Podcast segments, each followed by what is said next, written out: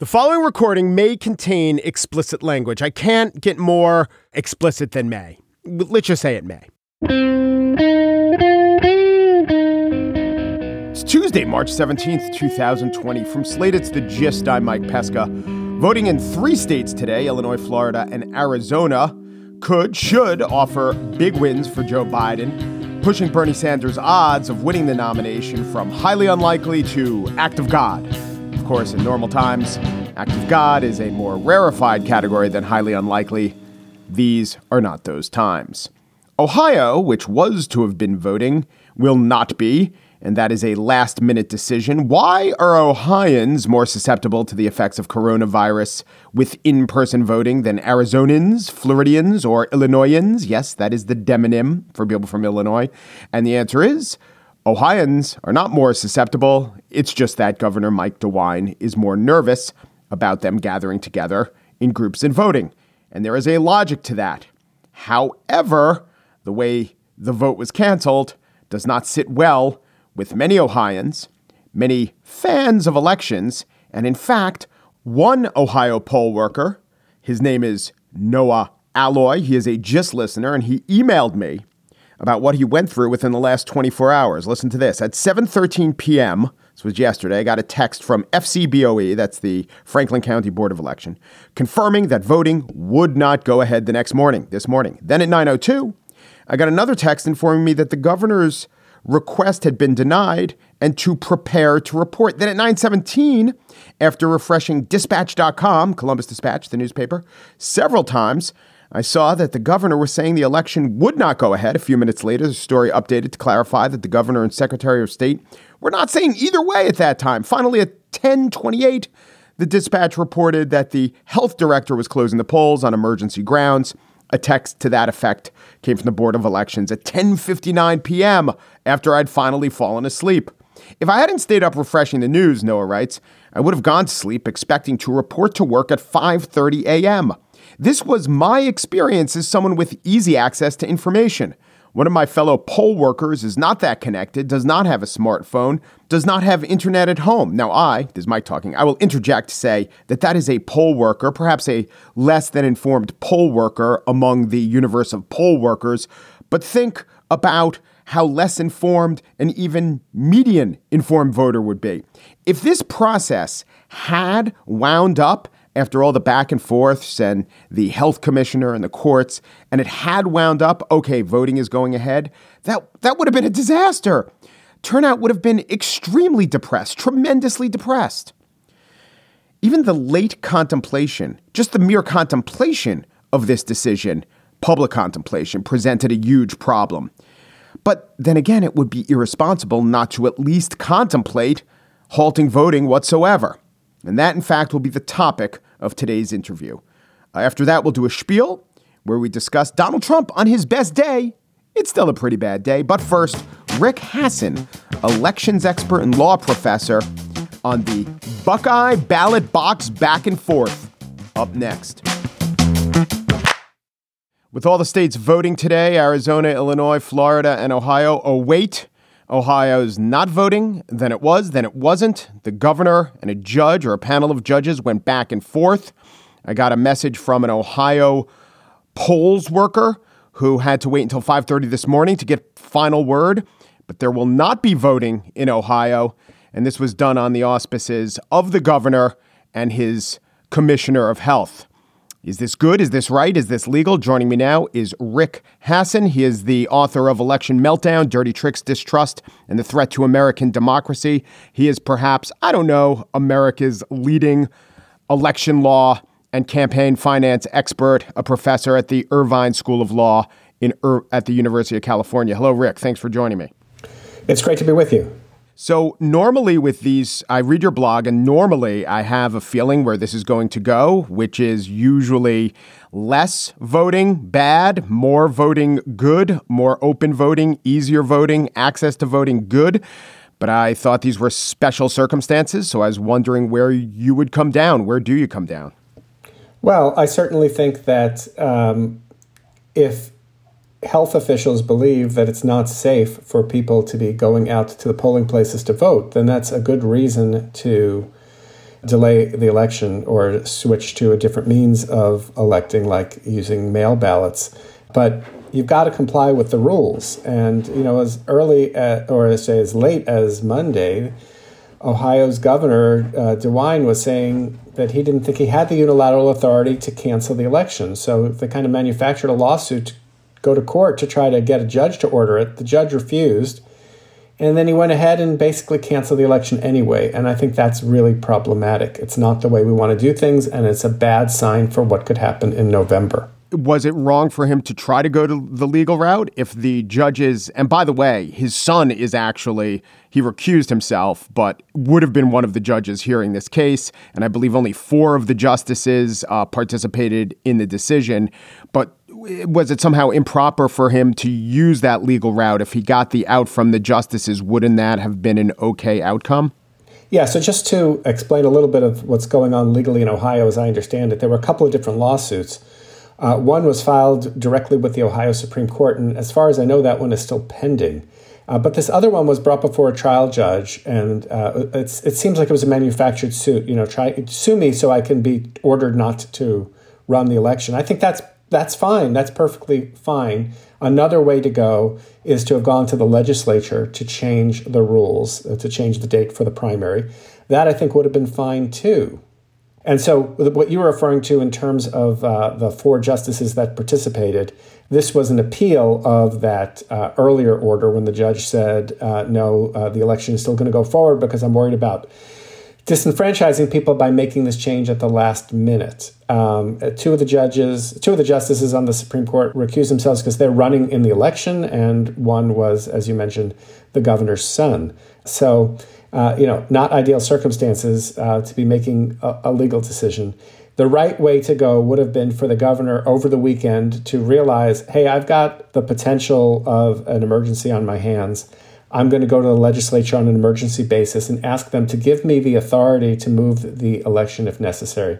If that would have happened, I think everybody would have been on board. Um, it's just if you start taking this power into your hands by closing polling places. I mean, what happens if Trump orders polling places closed in November? I, it's just not the way you want to do things because democracy depends on having elections even under difficult circumstances. Yeah, but to push back on a couple things, well, maybe to play devil's advocate, going to the legislature might have been a fine uh, decision, but there is no legislature. It's not in session. The legislators are working from home. And perhaps you could have said, well, perhaps this should have been foreseen. And many people in Ohio and Columbus are saying the legislators need to perhaps violate this rule of gatherings and come back and do their job. But there is no, right now, legislature to go, th- go to.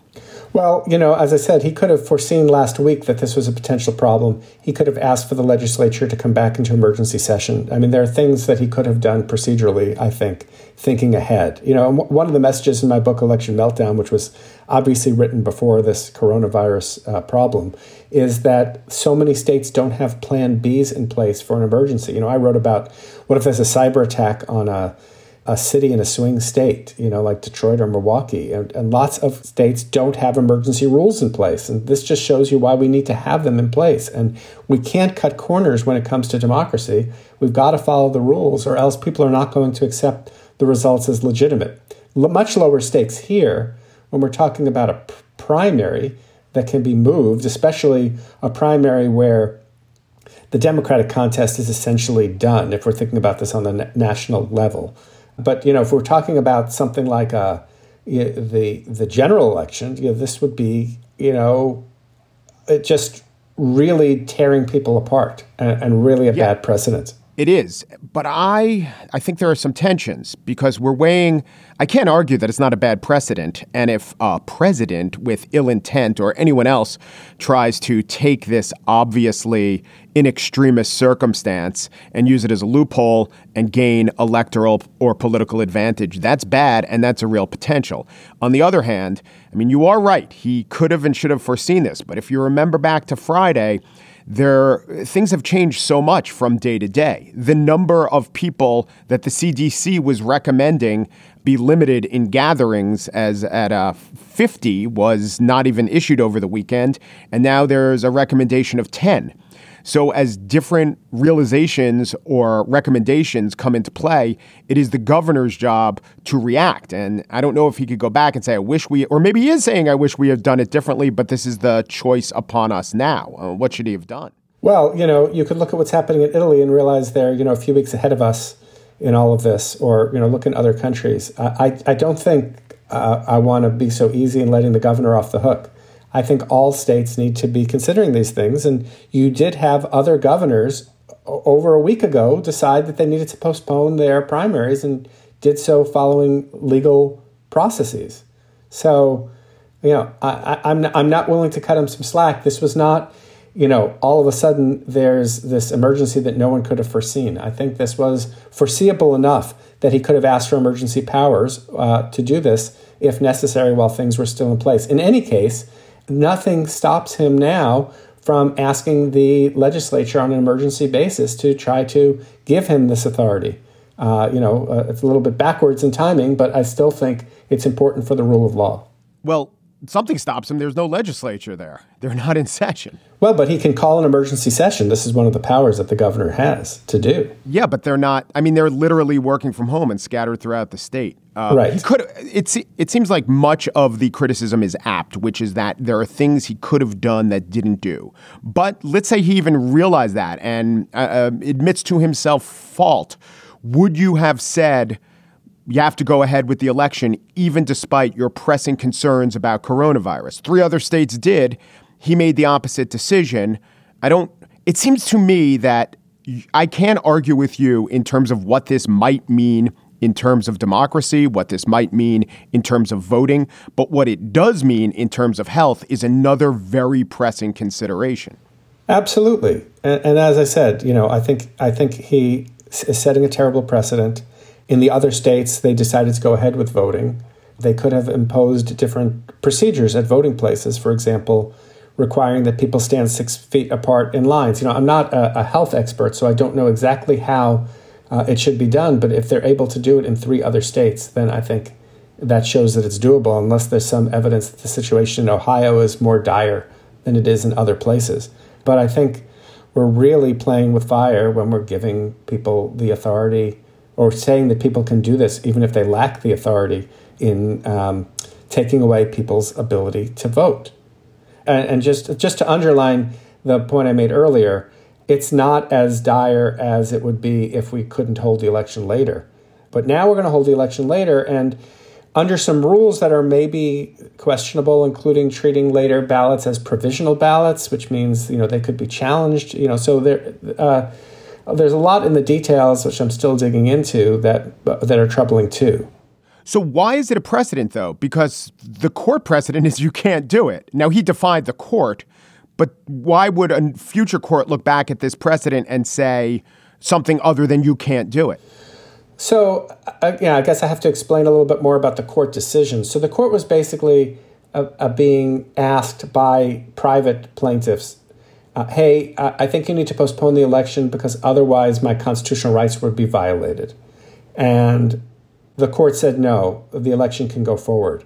So it wasn't, the, the, the question was before the court was not, does the governor have the authority unilaterally to cancel the election?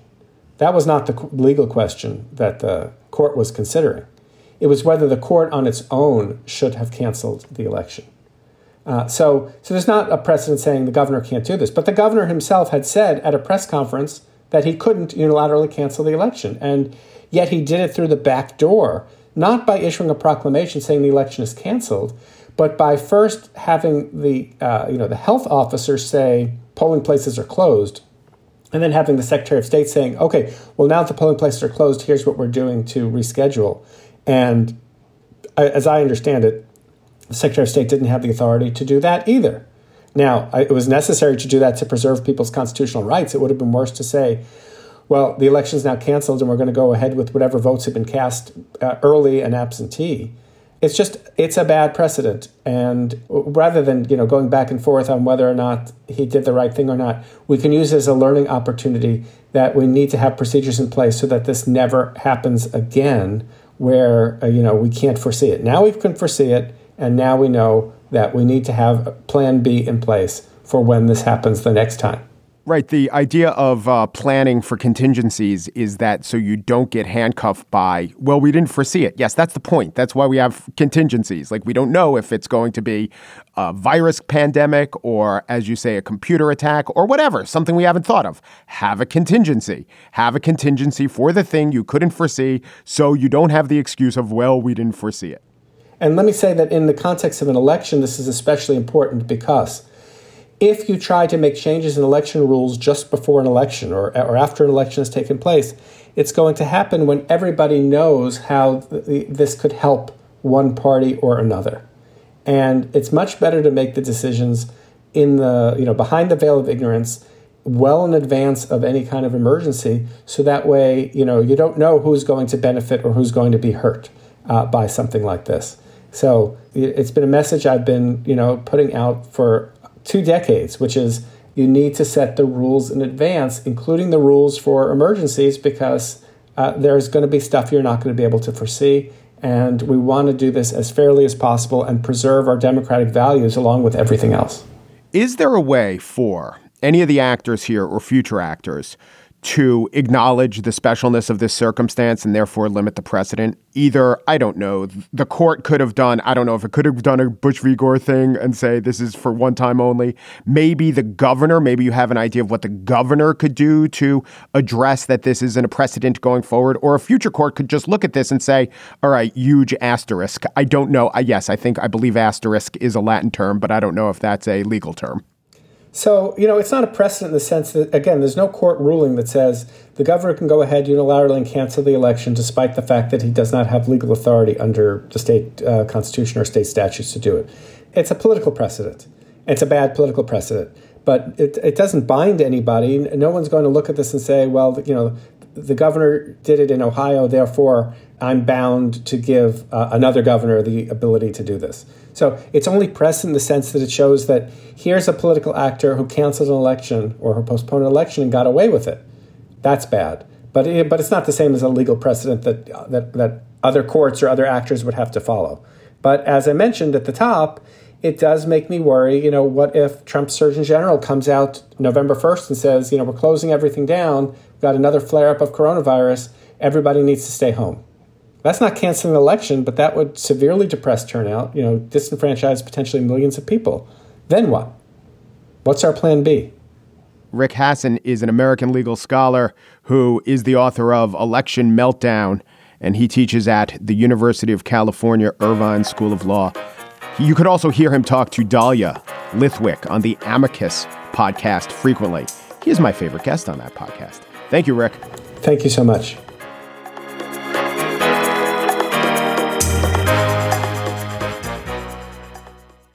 This podcast is sponsored by Monarch Money. Are you saving to reach your financial goals? Reaching those goals isn't just about getting more money, but by managing what you have.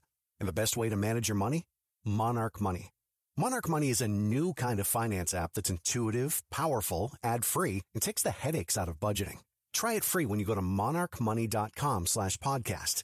Monarch puts all your accounts, investments, transactions, and finances at your fingertips with a complete view of your finances, you'll gain insights on your spending and find new ways to save. Plus, Monarch lets you customize your dashboard, collaborate with your partner, set custom budgets and goals, and track your progress toward them. See why Mint users are turning to Monarch Money and loving it, and why the Wall Street Journal named Monarch Money the best budgeting app overall. Get a 30-day free trial when you go to monarchmoney.com slash podcast. That's M-O-N-A-R-C-H money.com slash podcast for your free trial monarchmoney.com slash podcast. And now the spiel. Speaking from the White House, flanked by his medical and political advisors, President Trump updated the nation on how preparations against the COVID 19 virus were proceeding. Much of the press conference was informative, constructive, rooted in fact. The medical experts, Anthony Fauci, Deborah Birx, Admiral Brett Giroir, that's how he pronounced it, brought facts and expertise. It went pretty well. Afterward, CNN's Dana Bash said this. This was remarkable from the President of the United States. This is a nonpartisan, this is um, an important thing to note uh, and to applaud from an American standpoint, from, an, from a human standpoint.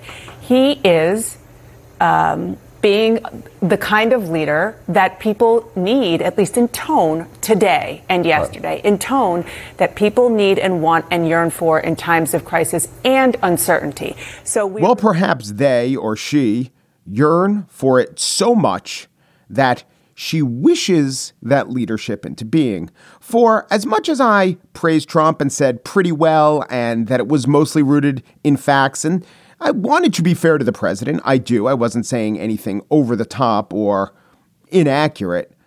There was a lot in this press conference that was sub presidential, that was not helpful, that was nasty, churlish, and not appropriate for the moment. That said, it was a much, much better performance than he has given before.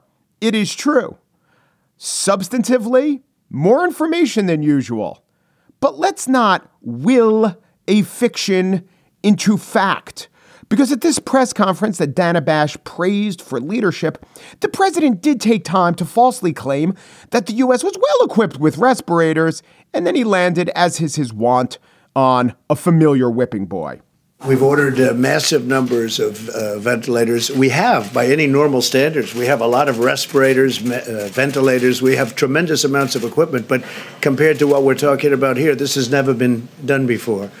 Uh, and yesterday, I gave the governors the right to go order directly if they want, if they feel they can do it faster than going through the federal uh, government. Now, we've knocked out all of the bureaucracy. It's very direct, but it's still always faster to order directly. And I gave them that was totally misinterpreted by the New York Times on purpose, unfortunately.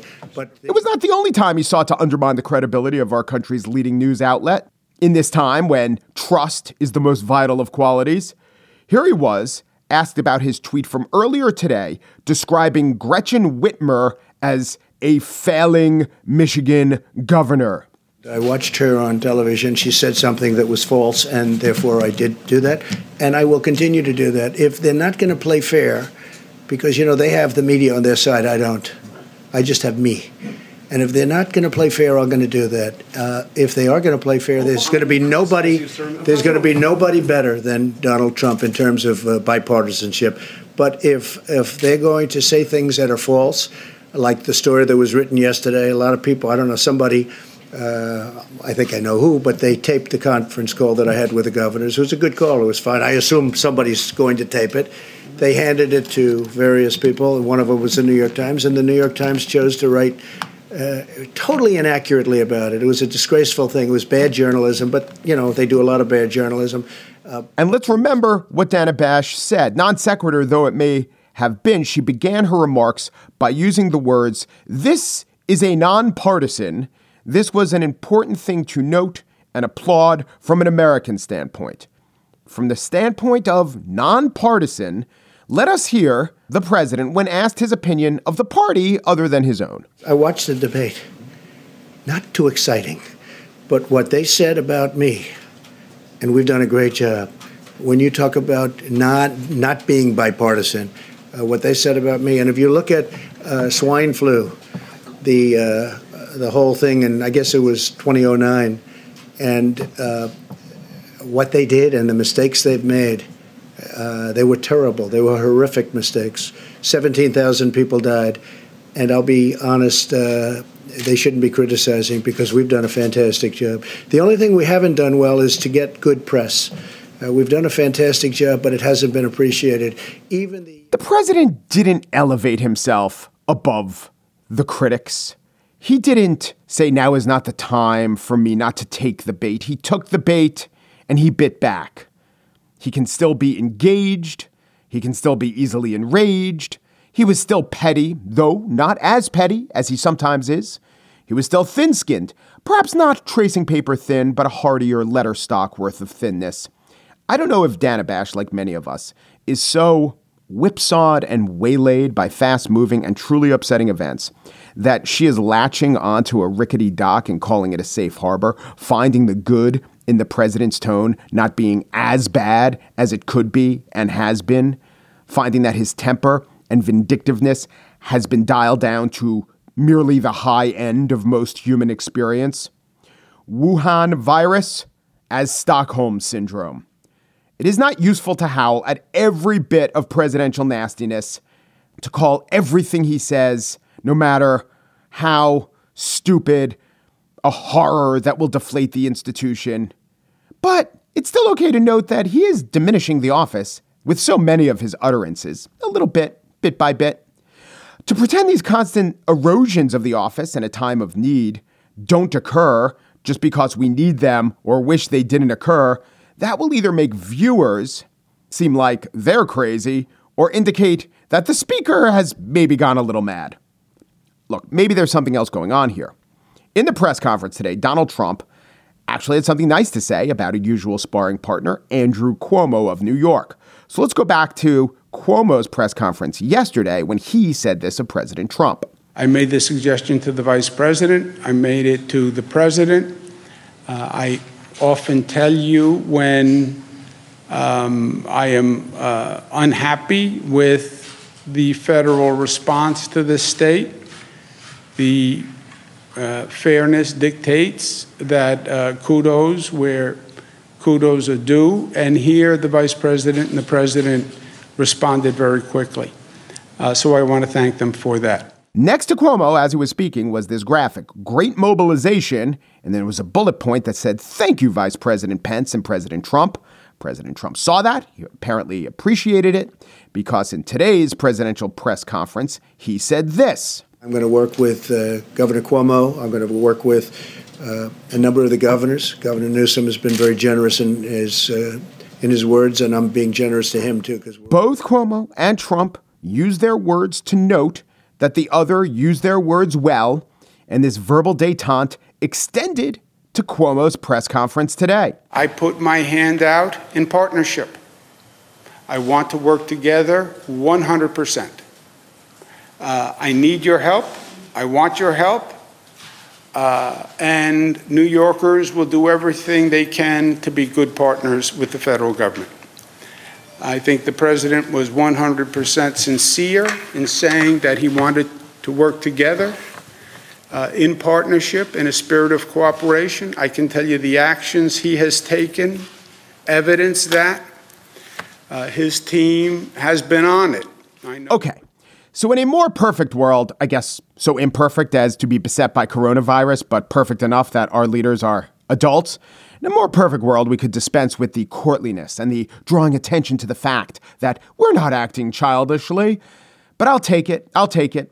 The media, on the other hand, shouldn't really be in the role to have to flatter a minimally competent performance with high praise. And indeed, we shouldn't have to brush off the counterproductive flaws of a leader in order to see only the good, because we wish, oh, how we wish that there only was good or so much more good. I don't know if it was done as strategy, uh, a strategy of let's look for the best in people and they'll become the best, or a strategy of flattery so the president stops berating all of us in this time of crisis, or just a very human trait of selective perception. You know, as a parent, it's sometimes a wise move not to punish the child for every single misstep if you're sensing some progress along the way. Listen to this analogy. It's like I'm talking about potty training, I'm talking about the presidency. And you know, covering the president in good times, in good times, requires vigilance. In these times, times of pandemic, vigilance is tested and strained every second of every day. We don't have extra reserves to spare. I'm not advocating an overly harsh assessment. Our watchdogs shouldn't actually lose credibility if they dare suggest the president is improving, was a little better than yesterday. We could say that. That's fine. But that can't spring from a hope that he'll be better tomorrow. That is not the job of the watchdog. And anyway, presidential competence through praise is an irrational strategy. It's not going to happen, no matter how much we wish that he would somehow become the leader we need, not the leader he is.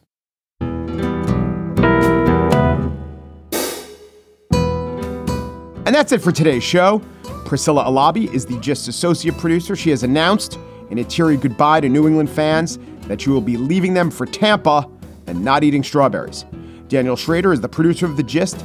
He finds himself delayed in Dayton, curbed in Cleveland, alas, adjourned in Akron. The Gist. Hey, what if I want to hunker up? What then? You gonna tell me how I handle my hunkering? Umpru dapru dupru, and thanks for listening.